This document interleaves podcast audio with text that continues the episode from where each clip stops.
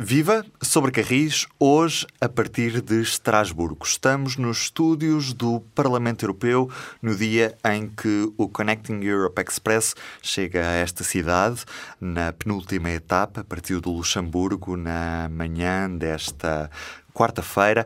Amanhã terá o dia grande com a chegada triunfal ou não, veremos, a Paris, a capital de França. Mas hoje os nossos temas estão longe deste comboio europeu.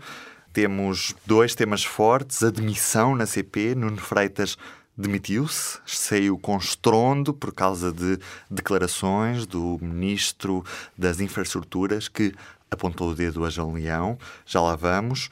Também o relatório do GESPIAF, do Gabinete de Investigação sobre acidentes em aeronaves e ferroviários, uh, e acidentes ferroviários, obviamente, Sobre o acidente de Sor, é conhecido já este relatório e aponta responsabilidades também à infraestruturas de Portugal. Comigo, como sempre, Carlos Cipriani e Diogo Ferreira Nunes. Viva, bem-vindos. Olá. Olá, viva. Eu sou o Ruben Martins e hoje, Carlos, começamos por ti porque deste nesta última semana a notícia da saída precoce do presidente da CP, Nuno Freitas, que sai a três meses do final do mandato. O que é que leva o presidente da CP a sair antes deste mandato, que já de si era muito curto, de apenas dois anos? Bom, essas razões são públicas. O engenheiro Nuno Freitas explicou-as, sem dizer que haveria talvez um certo cansaço que não foi assumido, mas eh, essencialmente foi pela grande dificuldade que ele encontrou em gerir a empresa com as regras da contratação pública, com toda a burocracia que existe em torno de uma empresa que está no perímetro financeiro do Estado e uh, pela dificuldade, que depois mais tarde foi assumida pelo próprio ministro da tutela, pela dificuldade em obter das finanças uh, o ok, o aval para poder exercer um, para que a empresa funcionasse como uma empresa normal, como ele uma vez chegou a dizer numa entrevista ao público, em que dizia que gostava que a CP fosse uma empresa normal, ou seja, normal na gestão, no funcionamento, porque, e o exemplo das rodas que o ministro depois falou é, é, é exemplificativo, passa a redundância, que é. Um, permitir-se comprar, por exemplo, carruagens à Espanha, porque são muito baratas e porque é um bom negócio para a empresa poder ter aquele material e depois as finanças não permitirem que se compre o material para poder iniciar a sua recuperação. E exemplos como estes havia muitos na gestão da empresa. E eu penso que terá sido isso uh, que levou o presidente da CP, que, diga-se passagem, nunca teve grande perfil para presidente do Conselho de Administração de uma empresa com esta dimensão. Eu penso que ele teria sido um perfeito diretor-geral da empresa se, se, a empresa eh, tivesse esse cargo, mas penso que foi essa, que foi essa a razão principal da, da sua demissão. Esse cansaço, esse sofrimento, digamos assim, perante umas finanças inflexíveis que não permitiam que a empresa fosse gerida de uma maneira, não digo especial, mas de uma maneira normal. Certo é que uma saída que supostamente seria para ser num quase silêncio, sem grande espalhafacto público, passou para a ordem do dia quando o Ministro das Infraestruturas sai à porta de, de, de, uma assinatura de uma consignação de uma obra. De duas obras do Ferrovia 2020, à saída da sede IP no Pragal, no que parecia mais um evento rotineiro, e de repente Pedro Nuno Santos é, faz quase o número do polícia mau, porque Nuno Freitas faz uma saída diplomática a dizer que tinha concluído a missão, Pedro Nuno Santos sai da sede da IP e de repente aí vem bomba a culpa é do Ministro das Finanças. Atenção, ele não o diz, ele não o diz claramente. Ele, ele, mostra que a culpa é do Ministro das Finanças, mas não refere claramente João Leão. Mas vamos ver. A empresa tem tutela do Ministério das Infraestruturas e das Finanças. Problema da dívida, se Pedro Nuno Santos diz que por ele já estava resolvido e se ainda não está resolvido, a culpa não é das infraestruturas, tem de ser do outro lado. Não há aqui grande volta a dar. E há mais problemas. Em ACP, o Conselho de Ministros aprovou há três anos a, compra das 22 automotoras Stadler eh, híbridas e elétricas. Passados três anos, ainda nem sequer foi feita a encomenda. O vencedor já foi escolhido há quase dois anos. O contrato anda a circular entre o Tribunal de Contas e o Governo há praticamente dois anos. Só na semana passada é que foi devolvido ao Tribunal de Contas. Aqui a culpa não pode ser a CP. Há outros responsáveis por isto. E há mais problemas. Temos um ministro a pôr-se do lado dos trabalhadores da CP e da IP em relação aos salários baixos. Isto não é muito habitual num governo, um ministro pôr-se do lado dos trabalhadores. A questão da dupla tutela, em suma, complica e muito não só a vida da CP, como de outras empresas públicas, como por exemplo a IP, que também depende sempre das autorizações das finanças para ir lançando novos concursos, por causa das obras do Ferrovia 2020 e agora também das obras do, do PNI, do Programa Nacional de Investimentos 2030. E diga-se de passagem que estes problemas não são só da CP, como é óbvio, não é? Como tu disseste muito bem, a IP também se queixa que de vez em quando não consegue libertar os plurianuais para avançar com algumas obras do Ferrovia 2020 e outras. E certamente a esta hora teremos também, com certeza, algum administrador hospitalar ou outro gestor público com dificuldades a queixar-se que não consegue comprar determinado material, não consegue avançar com determinado projeto porque não consegue o ok das finanças.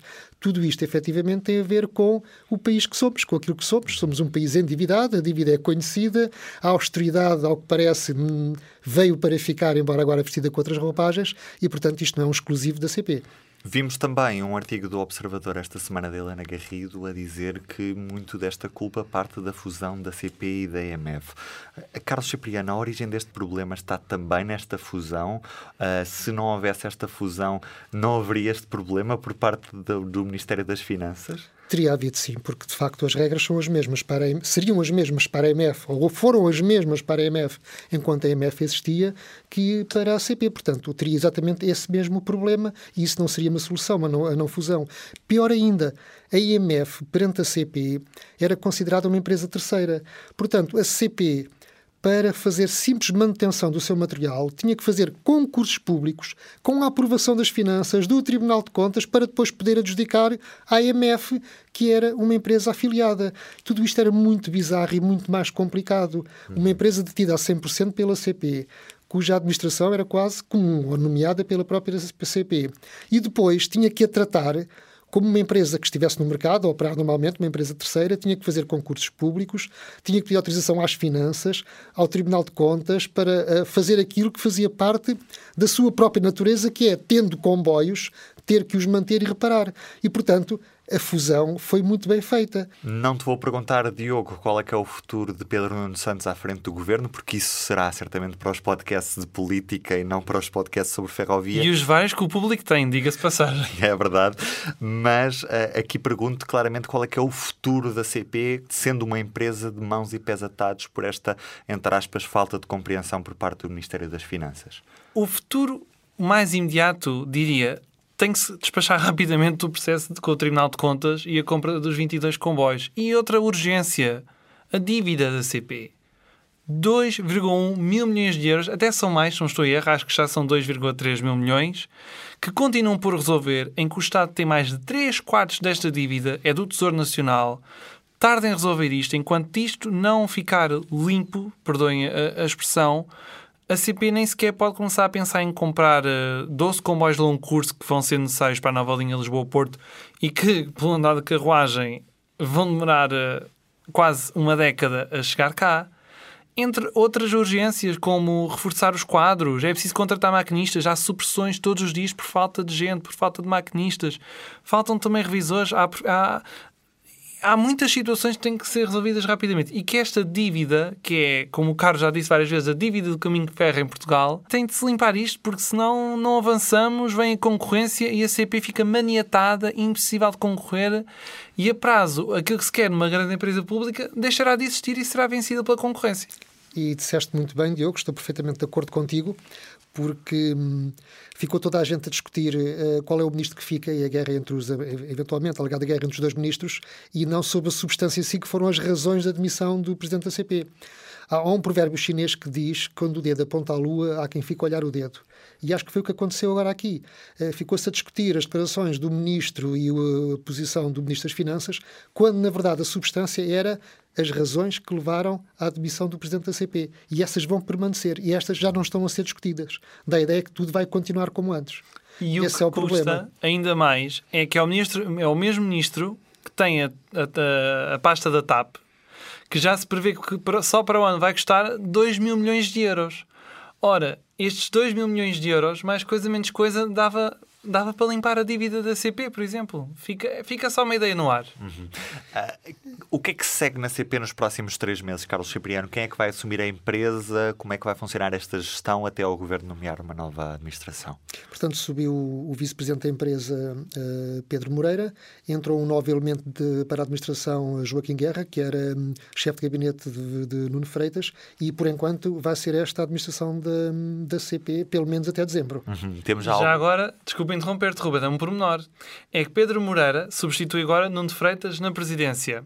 Pedro Moreira também em 2013 tinha substituído Nuno Freitas na liderança da unidade de alta velocidade da, da CP.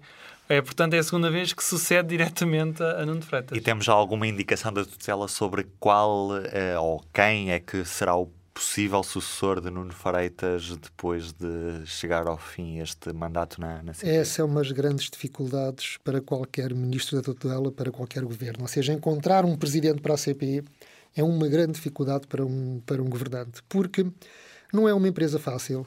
Uh, é-se mal pago, uh, está-se sob os holofotes da comunicação social, é uma empresa muito conhecida e que tem, por vezes, mau nome quando há atraso e coisas do género está no estado em que está e, portanto, ou é alguém que uh, já tem a sua vida feita, gosta de desafios deste tipo e aceita ser uh, presidente da CP, ou alguém que se calhar vai ao engano e pensa que aquilo é um bom salário e, e, e acaba por aceitar, e já houve alguns assim, se calhar, e depois, quando lá chega, é que repara no, no que é aquilo. Mas agora, antes de passarmos ao tema seguinte, e até te posso dar a deixa, é, é, é interessante que Nuno Freitas, quando sai, ele diz que não foi uma demissão, foi o fim de uma missão.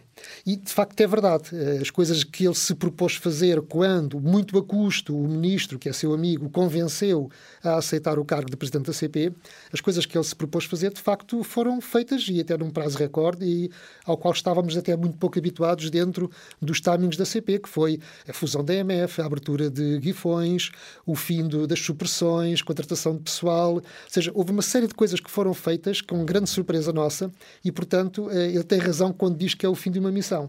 Curiosamente, noutros, outros há que, uh, não tendo cumprido a sua missão, nem se demitem, nem são demitidos.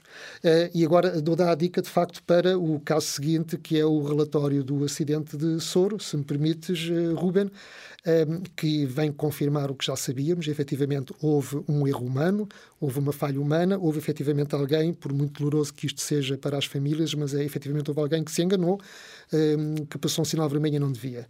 Mas, por detrás disto, há causas indiretas para, uh, nas quais que poderiam ser evitadas uh, se a IP tivesse uh, feito algum esforço para, após recomendações do SPIAF e até de alguns relatórios internos que apontavam para os problemas do, da circulação da, dos veículos eh, de serviço que não têm convel em via aberta, se tivesse tomado algumas medidas que poderiam ter evitado o acidente e de facto não o fizeram. Só para recordar, este acidente aconteceu a 31 de julho na estação de Sor, quando um veículo de conservação de, de catenária se encontrava recolhido numa das, das vias de recolhimento da, da, da estação de Sor para ser ultrapassado por um alfa pendular e depois de ter efetuado essa paragem, os ocupantes desse veículo de conservação viram a sinalização e perceberam que erradamente o sinal estaria verde quando na realidade estava vermelho,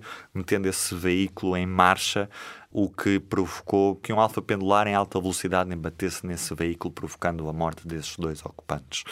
Posto isto, que recomendações é que foram feitas e que a IP ao longo destes anos não cumpriu, uma vez que não era a primeira vez que um veículo deste género não eh, respeitava a sinalização. Tinha sido reportado um conjunto de situações em que veículos deste tipo tinham ultrapassado devidamente um sinal vermelho. Pelo menos 15. Pelo menos Entre 15. 2010 e a data do, uh, do, primeiro acidente. relatório. Não, e a data do primeiro relatório, porque depois até ao acidente foram 18, 17, 18 vezes, se não estou em erro foi perto das duas dezenas de situações de ultrapassagem indevida do sinal vermelho, designado como SPAD em, em inglês e na terminologia ferroviária. Exatamente. E estas ultrapassagens indevidas uh, eram do conhecimento da administração da empresa para a qual havia recomendações no sentido de dotar aqueles veículos basicamente com convel, embora uh, não fosse dito expressamente no, nas recomendações do SPIAF uh, que, que, fosse um convel, mas portanto, um equipamento que, tal como nos outros comboios, imobilizasse o veículo à passagem do sinal vermelho. Uhum. E a IP cometeu, na minha opinião, aqui um erro grave que foi apostou tudo em tentar comprar equipamento para esses veículos para resolver assim de uma forma muito eficaz que o era esse problema, mas esqueceu-se de, entretanto, fazer uma boa análise de risco e tentar mitigar o problema através de outras soluções que não implementou. Uma delas, qual era?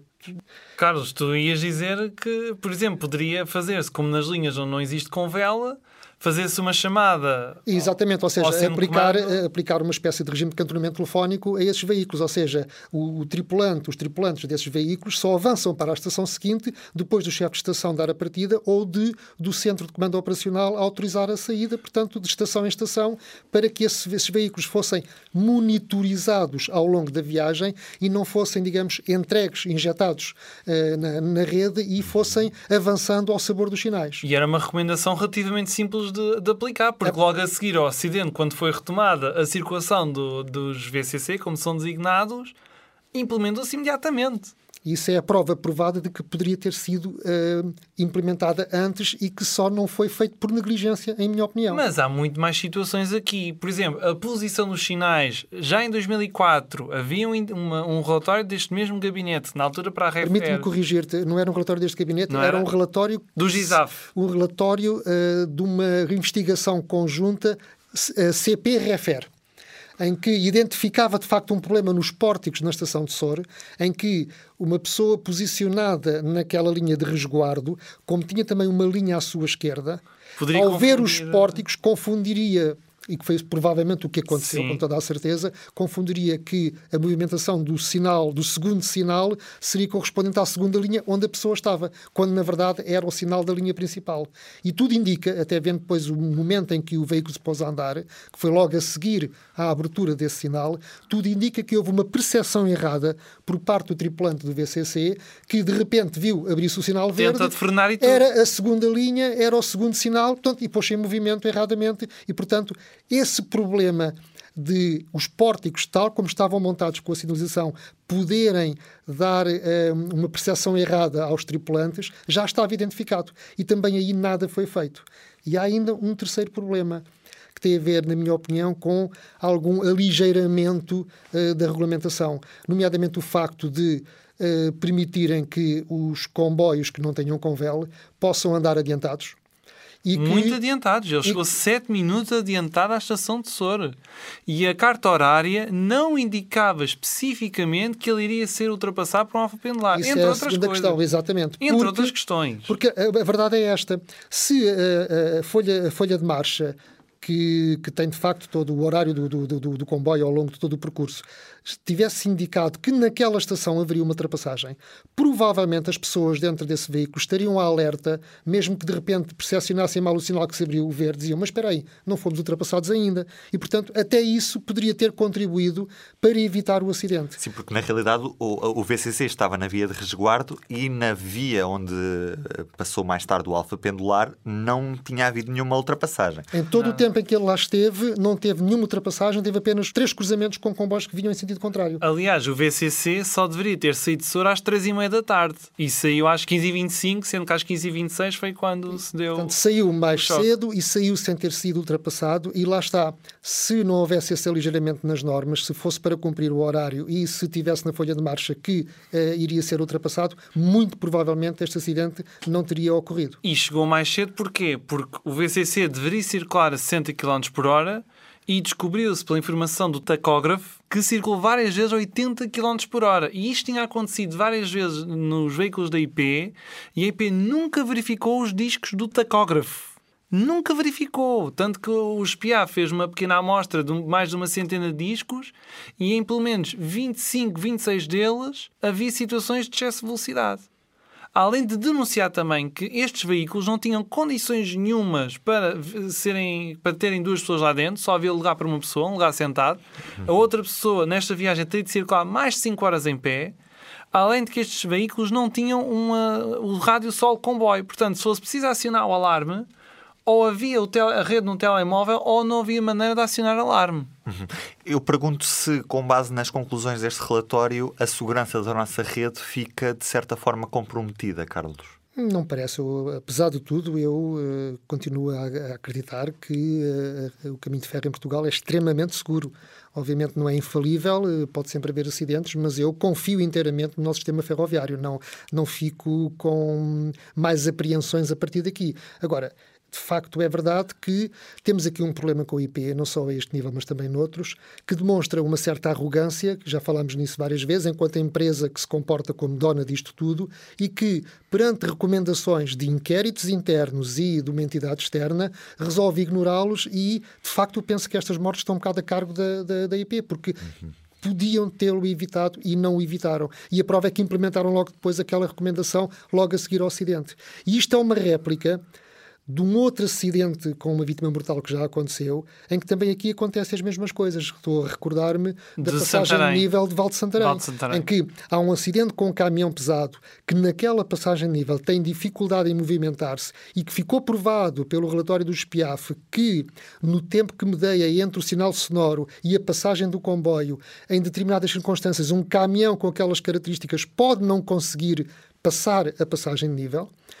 Houve recomendações nesse sentido e a IP não fez nada. O que é que aconteceu a seguir? Aconteceu que houve um acidente mortal, um outro acidente mortal, exatamente nas mesmas situações. E o que é que aconteceu depois ali? Aconteceu que depois já fecharam a passagem nível. E, portanto, mais uma vez a IAIP demonstrou que não tem sido muito sensível à questão da segurança ou que ignora as recomendações que são feitas. Mas vamos ser mais rigorosos ainda e salientar que também houve recomendações para o IMT, porque o IMT, enquanto Autoridade de Segurança Ferroviária, deveria ter, deveria ter sido mais assertivo e persuasivo junto da IP para assegurar o cumprimento destas regras. Também é bom não esquecer que o regulador tem de ser mais forte, mais assertivo, para garantir que não há falhas nestes cumprimentos.